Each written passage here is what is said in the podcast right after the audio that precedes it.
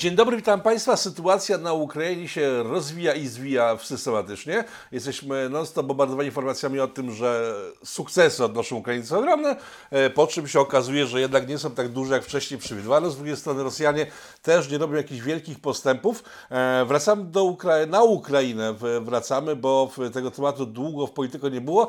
Poza tym został wywołany pewnymi sytuacjami w internetach. Nie wiem, czy Państwo pamiętają, ale kilka dni temu oskarżono mnie rosyjską agenturę w związku z tym, żeby poczuć się lepiej, cieplej i dobrze, żeby mi było na sercu, zaprosiłem do programu najbardziej znanego rosyjskiego agenta w Polsce, czyli pana Leszka Sykulskiego. Witam pana serdecznie. Dzień dobry panu, dzień dobry państwu. E, co się dzieje na Ukrainie? Jak wygląda sytuacja wojenna na ten moment? Temat. Nie będę się wypowiadał na temat szczegółowej sytuacji na froncie, sytuacji wojennej, bo nie mam takich po prostu informacji. I każdy, kto dzisiaj w Polsce uważa, że na podstawie OSINT-u, czyli y, wywiadu na, z otwartych źródeł jest w stanie mm, z pełną odpowiedzialnością y, i z pełnym przekonaniem powiedzieć, że dokładnie wie, co się dzieje na, na Ukrainie, po prostu kłamie. Po prostu kłamie. Wiemy, mamy, mamy strzępy informacji i nawet mm, bardzo uważnie śledząc media ukraińskie, media amerykańskie, brytyjskie, branżowe media, y, korzystając z, VP, z VPN-a, oczywiście korzystając także z mediów rosyjskich, w tym oczywiście tych, tych y, portali wojskowych, komunikatorów rosyjskich, z pełną odpowiedzialnością mogę powiedzieć, że, że dzisiaj trudno, absolutnie trudno powiedzieć jednoznacznie, jak wygląda sytuacja. Cała ta, cała ta kwestia tak zwanej kontrofensywy na Hersoń, y, przepraszam, na Charkowszczyźnie, y, to jest oczywiście zbyt wiele powiedziane. Tam było kontruderzenie i, e, i e, absolutnie nie możemy powiedzieć o żadnym jakimś rozstrzygającym uderzeniu e, czy, czy operacji w tej, w tej wojnie. Rosja kontynuuje swoje cele. Tak jak mówiłem to wielokrotnie, uważam i podtrzymuję wbrew tej narracji w głównym, w głównym nurcie. Uważam, że Rosja do tej pory nie prowadziła pełnoskalowej wojny. Wiem, że to jest absolutnie sprzeczne z tą narracją, która obecnie, e, do, przynajmniej, przynajmniej do wczoraj obowiązywała w polskich, w polskich mediach.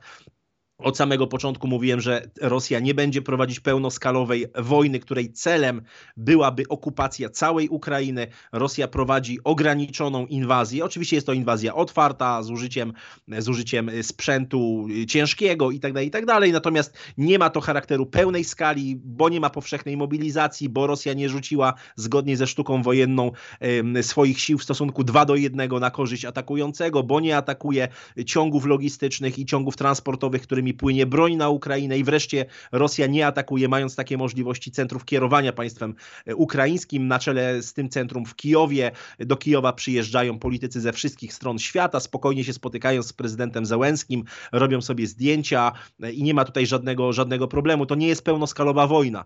Natomiast y, oczywiście sytuacja z wczoraj, czyli ogłoszenie częściowej mobilizacji na podstawie dekretu prezydenta Putina, stawia znak zapytania. Nawet wczoraj jakoś niespecjalnie lubiany przeze mnie Ośrodek Studiów Wschodnich. Piórem pana Menkiszaka napisał, że być może będzie to przejście od operacji specjalnej do pełnoskalowej wojny, czyli nawet Ośrodek Studiów Wschodnich, którego trudno podejrzewać o, e, o, o jakiś chociażby cień dobrych intencji w stosunku do, do, do Rosji, przyznaje, że tak naprawdę Rosja do tej pory nie prowadziła tej takiej pełnoskalowej wojny, patrząc na możliwości rosyjskie, bo Rosja ma od 20 do 25 milionów rezerwistów, co roku 200 tysięcy młodych Rosjan kończy zasadniczą służbę wojskową, więc nawet zmobilizowanie tych 300 tysięcy, o których mówił Siergiej Szojgu, e, no, to, to nie jest wielki wysiłek dla państwa, dla państwa rosyjskiego. Rosja, reasumując, kończąc ostatnie zdanie, o co chodzi Rosji? Dokładnie o to, co powiedział Siergiej Ławrow w grudniu 2021 roku. Nie chodzi o wchłonięcie połknięcie, jak niektórzy mówią, całej Ukrainy, ale chodzi o stworzenie nowej architektury bezpieczeństwa w Europie. Rosja chce e, wymóc na Zachodzie, w tym momencie już wymóc metodami militarnymi, gospodarczymi, energetycznymi, żywnościowymi, wymóc podpisanie nowego traktatu bezpieczeństwa, nowego traktatu bezpieczeństwa. I o to chodzi Rosji.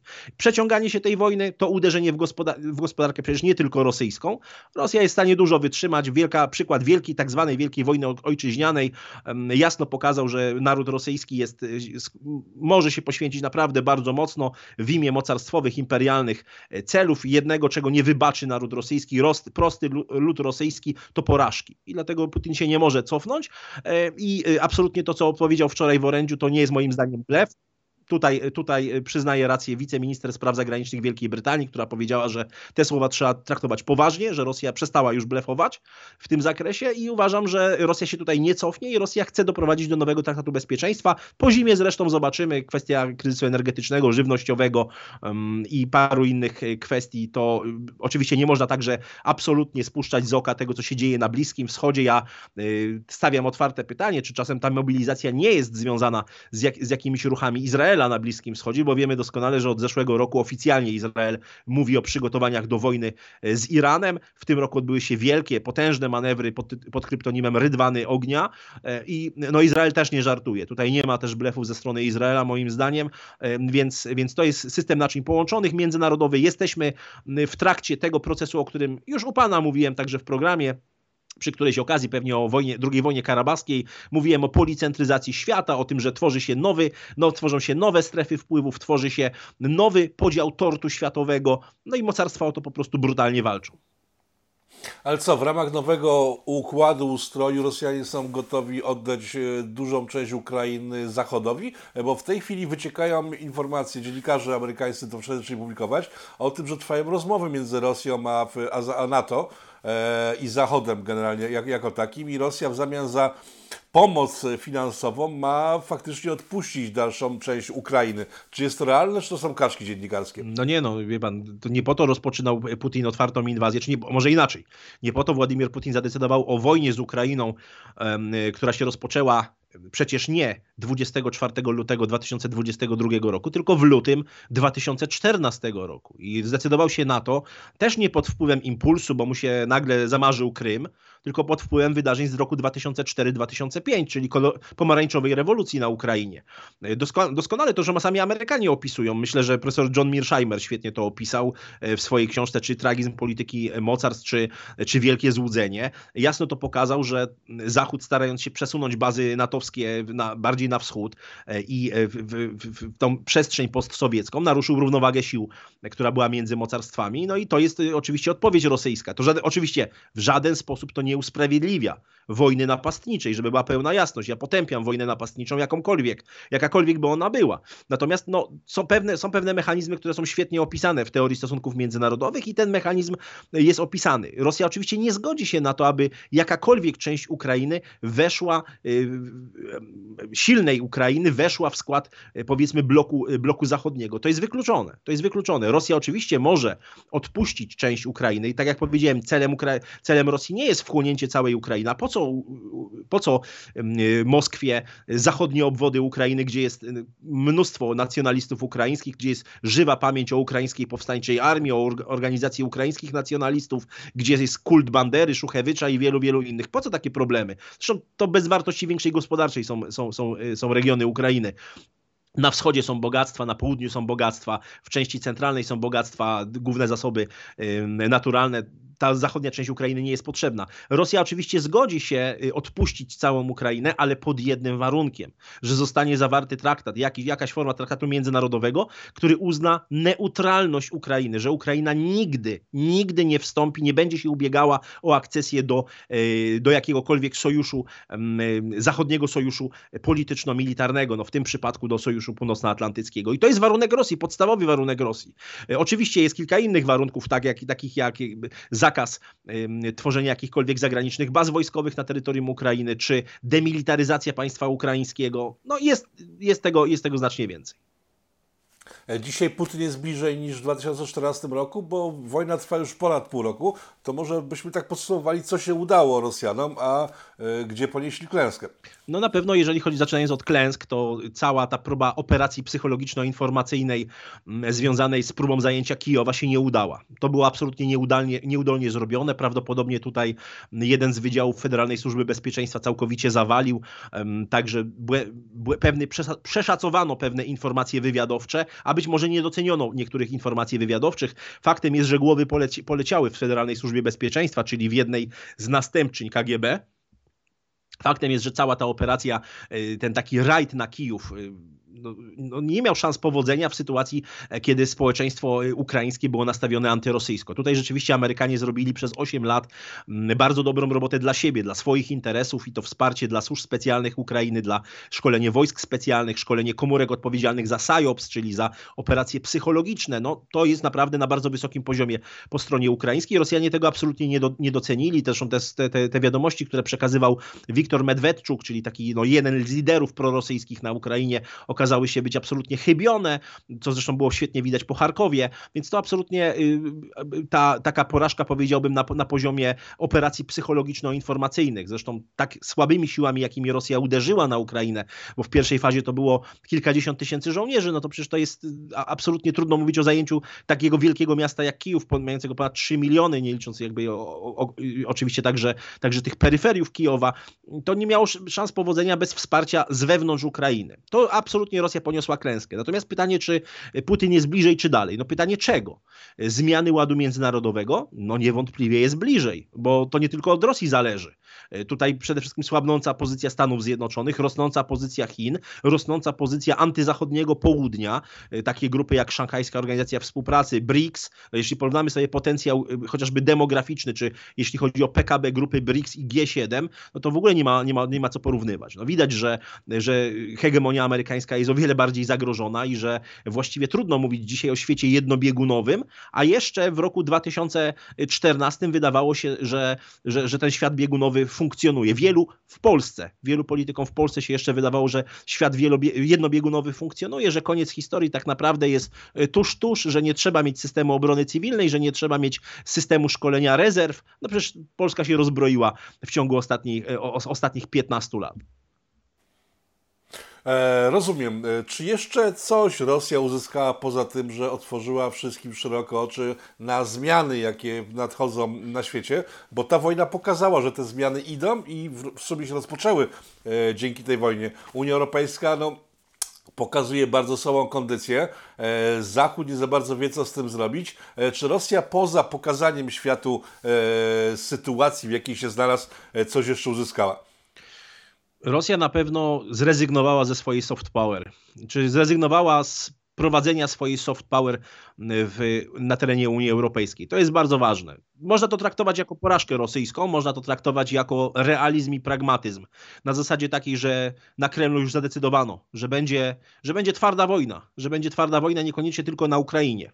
Ja absolutnie dopuszczam tutaj inne warianty i możliwość rozlania się tego konfliktu e, na Europę. No zwycięży ten, kto się nie boi wojen, jak śpiewał Jacek Kaczmarski. Zwycięży ten, kto jest przygotowanym w sensie mobilizacyjnym, w sensie służb specjalnych, w sensie odporności psychologicznej, w sensie możliwości toczenia długotrwałych konfliktów i, i otwartych wojen. Po prostu.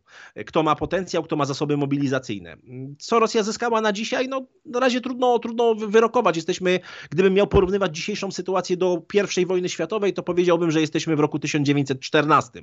Jesteśmy już po strzałach w Sarajewie, po zabójstwie arcyksięcia Ferdynanda. Jesteś, gdzieś, mamy gdzieś początek tych działań, ale jak to się skończy, tego nie wie nikt. Tego nikt nie jest w stanie przewidzieć, jak się ta sytuacja rozstrzygnie, bo każdy wie, że tutaj nie chodzi tylko i wyłącznie o Ukrainę. Bliski Wschód będzie jednym z takich, z takich obszarów, gdzie będą się decydowały losy świata.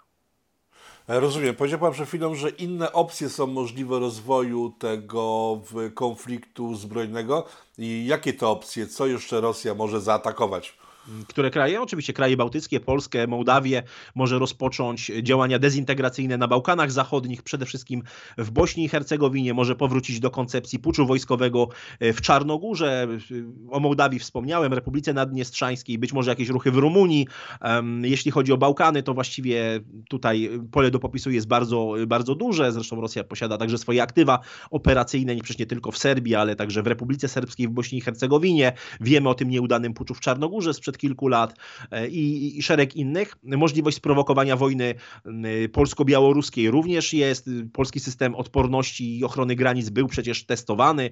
E, to nie jest tak, że tutaj mamy, mamy sytuację, w której Polska, Polska że tak powiem, jest, jest bezpieczna. No absolutnie tak nie jest. No, polska polityka wschodnia, której ja jestem wielkim krytykiem od od kilkunastu lat, kiedy publicznie działam i kiedy zajmuję się, od kiedy zajmuję się geopolityką, jest polityką konfrontacyjną, polityką, która była nakierowana na zorganizowanie kolorowej rewolucji po ostatnich wyborach prezydenckich na Białorusi, która chciała siłowo obalić y, Aleksandra Łukaszenkę. Polski rząd zresztą się nie kryje z tym, że y, chce tworzyć alternatywny rząd białoruski na, na uchodźstwie, jak to się mówi. W Warszawie powstał dom białoruski przy ulicy Wiejskiej, rzut beretem od Sejmu, mówiąc takim językiem potocznym, więc to są działania bardzo mocno antybiałoruskie, tak naprawdę wymierzone w całe państwo związkowe Rosji i Białorusi. No i trudno oczekiwać, że, że prezydent Łukaszenka czy prezydent Putin będą pisali laurki pod adresem rządu w Warszawie. No to jakby kto się je, kto się je, kto, kto się je wiatr, ten zbiera burzę. No, jeżeli Polska prowadzi taką politykę, która ma na celu rozsadzanie od wewnątrz państwa białoruskiego czy tego systemu politycznego na Białorusi, no to się musi liczyć z adekwatnymi krokami. To rząd w Warszawie też się musi liczyć z tym, że będzie, będzie nie tylko presja migracyjna, że będzie nie tylko inwigilacje ze strony KGB czy, czy służb połączonych rosyjsko-białoruskich, polskich instytucji, infrastruktury krytycznej, instytucji służb mundurowych, instytucji państwowych i tak dalej, ale będą przygotowywane działania dywersyjne, sabotażowe, już nie tylko w kwestii wojny hybrydowej, ale także przygotowania do regularnej wojny z Polską i takie, nie mam co do tego najmniejszych wątpliwości, że, e, że takie plany e, wojny z Polską czy wojny z NATO e, w sztabie generalnym Sił Zbrojnych Federacji Rosyjskiej czy państwa związkowego Rosji i Białorusi już, już są. Jeszcze pół roku temu mówił Pan, że wojny na Ukrainie nie będzie. Zresztą też sądziłem, że wejście w konflikt długotrwały Rosji z Ukrainą e, nie jest na rękę nikomu, e, ale dziś Pan e, dość łatwo mówi o tym, że nie dość, że nadchodzi nowy konflikt, to jeszcze wskazuje dokładnie scenariusze. Co się zmieniło przez te pół roku? Powiedziałem to już w odpowiedzi na jedno z pierwszych pytań, które pan zadał, że powiedziałem wyraźnie jeszcze w lutym tego roku i w grudniu też mówiłem 2021 roku, że nie będzie pełnoskalowej wojny, której celem będzie okupacja całej Ukrainy. To jest moje, moje słowa. Ja sobie zdaję sprawę, że potocznie zostało to odebrane. No po prostu, że Sykulski powiedział, że nie będzie wojny. Co jest bzdurą, bo ja o tym, że jest wojna między Rosją a Ukrainą, mówię i piszę od 8 lat. Napisałem o tym w swojej książce, którą wydało wydawnictwo naukowe PWN w 2019 roku. Rosyjska geopolityka, wojna informacyjna i wprost piszę tam o wojnie. E, I, i, i mówiłem zresztą zawsze o tym, że wojna między Rosją a Ukrainą wybuchła w lutym 2014 roku, więc nie można można mi zarzucać, że powiedziałem, że nie będzie wojny. Powiedziałem, że nie będzie pełnoskalowej wojny, której celem jest okupacja całej Ukrainy. To są moje słowa, można je sprawdzić z 23 lutego 2022 roku, a w grudniu 2021 roku u redaktora Krzysztofa Lecha Łukszy w telewizji w Realu 24, która mam nadzieję wróci e, wkrótce na antenę YouTube'a, e, mówiłem wyraźnie, że Rosjanie będą prowadzili różnego rodzaju działania, także militarne, na osi Charków-Hersoń i to była ta główna linia. To, czego nie przewidziałem, i tu się absolutnie przyznaję, to jest tego rajdu na Kijów, próby zajęcia Kijowa. Tego nie przewidziałem, ale z tego co wiem, to w Polsce nikt tego nie przewidział, że coś takiego e, będzie. Takie rzeczy się zdarzają jakby tutaj nie, nie, nie, mam, nie mam sobie absolutnie nic do zarzucenia. Przypomnę tylko, że Ośrodek Studiów Wschodnich przed ostatnimi wyborami prezydenckimi na Ukrainie e, nie dawał najmniejszych szans Wołodymirowi Zełenskiemu na to, że zostanie prezydentem i jakież było zaskoczenie, jak został. No, takie rzeczy się zdarzają. Co się zmieniło? Zmieniła się sytuacja międzynarodowa, zaostrza się sytuacja międzynarodowa. Mamy do czynienia ze zmianą hegemoniczną.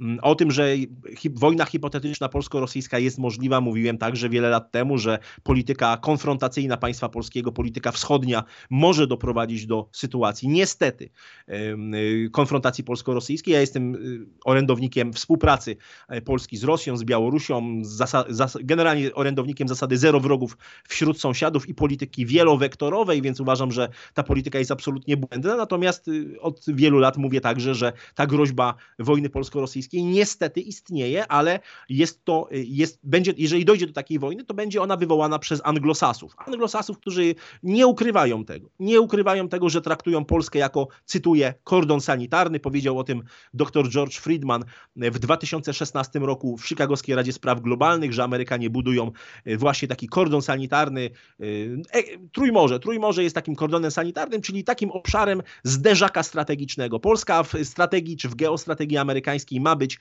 zderzakiem strategicznym, tak jak Ukraina, który ma wykrwawiać Rosję, osłabiać Rosję w interesie mocarstw anglosaskich. Chodzi o to, aby cudzymi rękami wyciągać kasztany z ognia. Zostało to świetnie opisane przez profesora Johna Mearsheimera w książce Wielkie, Wielkie Złudzenie i także w tragizmie polityki mocarstw. Jest to tak zwana polityka back, backpassingu, czyli właśnie, no, właśnie wyciągania kasztanów z ognia cudzymi rękami, aby walczyć do ostatniego Ukraińca, do ostatniego Polaka, realizując swoje imperialne, hegemoniczne, hegemoniczne e, cele. I oczywiście, jeżeli e, dzisiaj Wielka Brytania czy Stany Zjednoczone będą, będą bardzo mocno naciskały, będą podbijały ten bębenek wojenny, Y, to w polscy politycy, jestem przekonany o tym, będą brnęli dalej w tę, w tę paranoję antyrosyjską y, i będą przygotowywali y, powszechny pobór w Polsce i mobilizację. I oczywiście mamy do tego już przymiarki bardzo, bardzo mocne. Ustawa o, o, o obronie ojczyzny, ostatni projekt ustawy o ochronie ludności cywilnej i stanie klęski żywiołowej, próba wprowadzenia niekonstytucyjnych stanów nadzwyczajnych, próba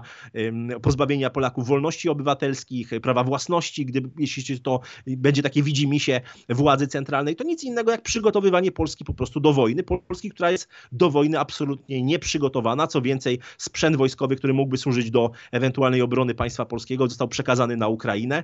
E, zanim przybędzie tutaj jakikolwiek sprzęt z Korei czy z, ze Stanów Zjednoczonych, zanim zostaną wyszkoleni pojedynczy żołnierze, załogi, e, pododdziały, aż do szczebla brygady, no płynie sporo, sporo czasu.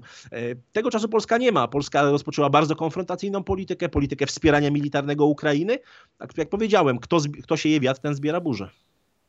Rozumiem. Na ile w, tej chwili Rosjanie są zdolni do tego, co Pan powiedział w, w scenariuszu e, białoruskim, czyli ataku na Polskę? Bo wyglądają w tej chwili na mocno osłabionych. Czy są w stanie rozpocząć e, kolejne etapy swojego, swojego planu w najbliższym czasie? Czy, czy mamy spokój na jakieś kolejne 10 lat?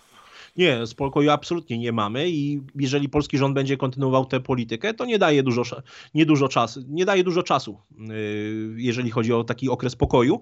Natomiast oczywiście Rosja nie wprowadziła pełnej mobilizacji. Tak jak powiedziałem, Rosja ma ponad 20 tysięcy czołgów w rezerwie. Je trzeba oczywiście rozkonserwować, przeszkolić załogi z powrotem, wdrożyć je, system szkolenia rezerw.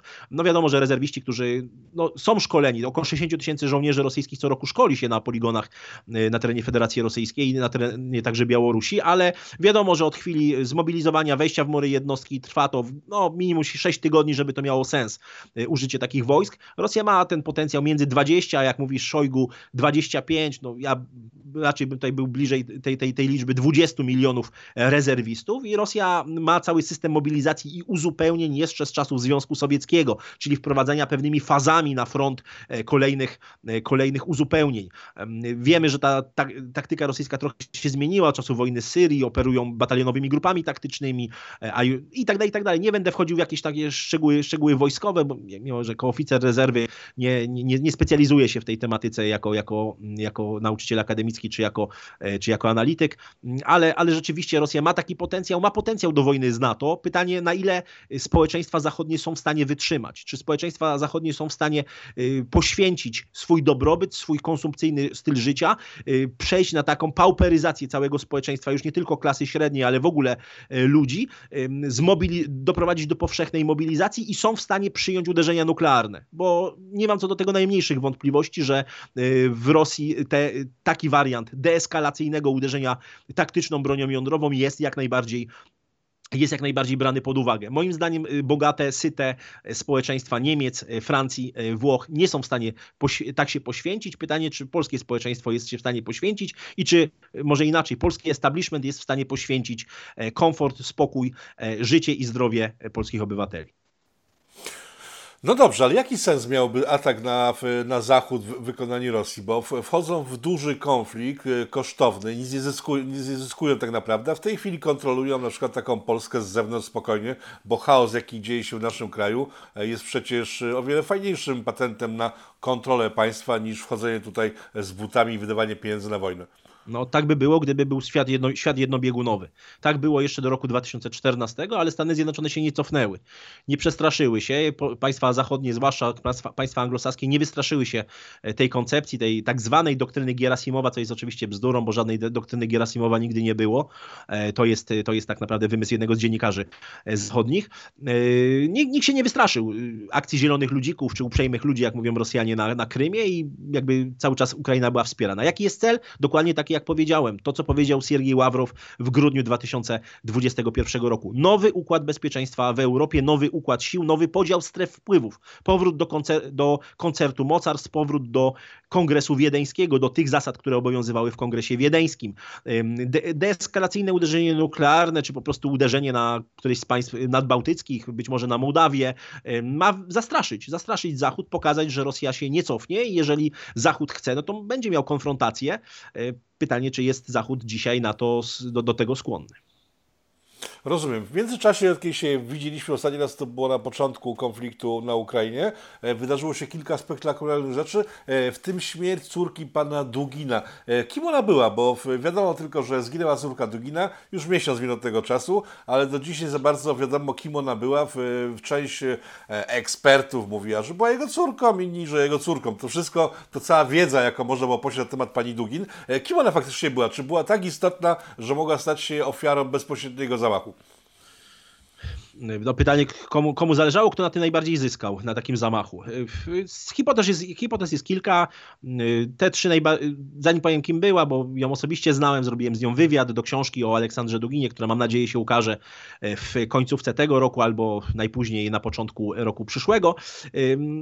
Przede wszystkim no tutaj te, te warianty, że jest to, są to porachunki między służbami specjalnymi rosyjskimi. Nie jest żadną tajemnicą, że Aleksander Dugin to jest człowiek rosyjskich służb specjalnych, jest to współpracownik rosyjskich służb specjalnych. To jest moja oczywiście hipoteza, ale na bardzo mocnych poszlakach e, i na bardzo wielu także wywiadach, które przeprowadziłem i w Rosji, i w Polsce, i z, z analitykami na Zachodzie. Osobiście także z Duginem przeprowadziłem wywiad, który będzie w tej książce, e, więc, e, więc to być może są porachunki wewnątrz służb rosyjskich. Druga, drugi aspekt to jest udział czynników zewnętrznych, no i tutaj oczywiście dwa warianty. Samodzielna operacja służb ukraińskich, w co wątpię, aby w dzielnicy no, takiej blisko dzielnicy, że tak powiem, rządowej, bardzo prestiżowej mogli sobie pozwolić na taki, na taki zamach, no, czy działa, działanie y, służb anglosaskich, czy działanie służb anglosaskich, być może jakieś kooperacja między anglosasami a e, Ukraińcami. Y, córka Aleksandra Dugina, kim była? No, przede wszystkim oczywiście była filozofem, była filozofem, miała doktorat z filozofii, znała biegle język angielski, biegle język francuski, zresztą studiowała we Francji na paryskiej Sorbonie, e, ale przede wszystkim, przede wszystkim była prawą ręką Aleksandra Dugina. Bez, tutaj mówię bez cienia przesady, była osobistym sekretarzem, była osobistą sekretarką Aleksandra Dugina. To, to Daria Dugina organizowała spotkania Dugina z, z przedstawicielami e, zachodniej, w ogóle międzynarodowej prasy, z, z intelektualistami międzynarodowymi. Ona organizowała spotkania spotkania z profesorami z Cambridge, z Oxfordu, z, z Francji, z Ameryki Południowej. Kiedy ja e, chciałem zrobić wywiad z Aleksandrem Duginem, no, mówiąc się jako, e, jako blisko myślą geopolityczną, i pisząc książkę o myśli geopolitycznej Aleksandra Dugina, no uważałem, że moim absolutnie obowiązkiem jest przynajmniej próba, wykonanie jakiejś próby w celu zrobienia wywiadu y, z głównym, auto, z głównym bohaterem tej, y, tej książki. No kiedy rzeczywiście próbowałem się skontaktować bezpośrednio z Aleksandrem Duginem, było to trudne. Y, udało mi się dopiero przez Darię Duginę, która przy okazji, niejako przy okazji też udzieliła mi wywiadu do mojej książki. I, i, i mogę powiedzieć, że wtedy byłem bardzo zaskoczony, ponieważ na wywiad z Duginem była cała kolejka. Był właśnie profesor z Cambridge i był dziennikarz z Ameryki Południowej. I ja kiedy zostałem zaproszony w ogóle do a, zostałem gdzie zaproszony w ogóle na spotkanie z Duginem, bo to może być również ciekawe, do telewizji Cargrad TV, którą fundował Konstantin Małofiejew, człowiek oczywiście powiązany z rosyjskimi służbami, a która mieści się przy ulicy Twerskiej 7. No każdy, kto zna Moskwę wie, że Twerska to jedna z najdroższych, jeśli nie najdroższa ulica w Moskwie, kilkaset metrów od Kremla, a Twerska 7 to także ówczesne, ówczesna siedziba Ministerstwa Łączności. No tutaj nie ma przypadków, to jest, to jest cała, cała inicjatywa robiona przez rosyjskie służby specjalne i, i rzeczywiście wtedy w, w tej siedzibie telewizji Cargat Daria Dugina udzieliła mi bardzo ciekawego wywiadu na temat kontaktów między międzynarodowych Dugina, na temat jego pozycji e, intelektualnej w Rosji i tak dalej, i tak dalej. Bez wątpienia była prawą ręką, najbliższym współpracownikiem i taką powiernicą e, Dugina. Łączyła ich bardzo bliska więź, o wiele e, wydaje się bliższa, jak rozmawiałem także z otoczeniem Aleksandra Dugina, o wiele bliższa niż z synem Arturem, bo też warto wiedzieć, że Dugin ma, miał, miał dwoje dzieci. Jeszcze żyje jego syn Artur, który zresztą też studiował japonistykę, to też taka ciekawostka być może dla, dla części widzów. Ale tyle. Uważam, że ona nie była Ona nie była celem samym w sobie. Sam Aleksander Dugin, jego rola, mówienie o tym, że jest jakimś mózgiem Putina czy coś takiego, to są wymysły i kompletne banialuki polskich, e, polskich mediów, polskich dziennikarzy, którzy nie mają większego pojęcia o Rosji. E, rozumiem. Czy coś możemy dodać do tego obrazu z ostatniego półrocza na Ukrainie, czy to raczej zamyka dzisiejsze spotkanie? Bo na Dugina się mówiliśmy osobno na, na program, także nie będziemy go w tej chwili rozwijać. E, Q&A sobie odpuścimy, bo obaj się dzisiaj śpieszymy do dzieciaków. Czy samą Ukrainę jeszcze można zamknąć jakimś dodatkowym informacyjnym wątkiem, czy raczej mówiliśmy e, wszystko, co dziś tam się dzieje? Ja myślę, że w tym kontekście jeszcze, jeszcze na zakończenie, jeżeli tak, to mogę, e, to, to warto mieć na uwadze to, co się dzieje na Bliskim Wschodzie. Ostatnią wizytę e, generała Aviva Kochawiego, szefa sztabu Sił Obronnych Izraela w Polsce, e, zacieśnianie relacji między Polską a Izraelem, wizytę generała Andrzejczaka, Raymonda Andrzejczaka, szefa sztabu generalnego Wojska Polskiego w Izraelu. Pytanie, po co Polska zacieśnia relacje z Izraelem? Izraelem, który cały czas prowadzi politykę informacyjną wrogą wobec Polski i w jakim celu w ogóle dopuszcza się wystąpienie polityczne izraelskiego szefa sztabu w Muzeum Auschwitz w byłym nazistowskim niemieckim obozie koncentracyjnym Auschwitz-Birkenau, który atakuje prezydenta Iranu. Po co Polska zorganizowała w lutym 2019 roku konferencję antyirańską? I jeżeli się przyjrzymy tym przygotowaniom Izraela do wojny, to też warto y, zobaczyć i zadać sobie pytanie, czy nie ma korelacji między mobilizacją w Rosji, tą częściową mobilizacją, bo to tylko mobilizacja kadr, to nie mobilizacja gospodarki. To zanim jeszcze mobilizacja gospodarki, zanim przejść, Rosja przeszłaby całkowicie na tory wojenne, na taką pełnoskalową wojnę już z Zachodem, a nie tylko z Ukrainą, to upłynie jeszcze sporo, e, sporo wody w rzece, w rzece Moskwie. E, natomiast, natomiast w tym przypadku myślę, że warto patrzeć na, na cały ten system e, międzynarodowy jako system naczyń połączonych. Zwłaszcza, że na 25 października jest prze, przewidziana w Berlinie konferencja na temat odbudowy Ukrainy i myślę, że sytuacja już po referendach, które są planowane na 23-27 września będzie zupełnie inna. Pamiętamy niedawną konferencję w Szwajcarii, gdzie Polsce miała przypaść odbudowa Donbasu. No myślę, że Donbas, który zostanie włączony a przynajmniej jego spora część do, do w skład Federacji Rosyjskiej będzie bardzo trudny do odbudowy przez polskie firmy. No chyba, że dogadamy się z Rosjanami i razem z Rosjanami odbudujemy Donbas. No to musiałoby nastąpić, że tak powiem, e, mocne przekształcenia polityczno-ustrojowe w III Rzeczypospolitej. W dobrym tempie. E, dziękuję panu za spotkanie, dziękuję państwu za uwagę. Dziękuję. Dr Leszek Sykulski był gościem Polityko. E, zobaczymy się na programie z Duginem, to obiecuję i trzymamy się tego twardo.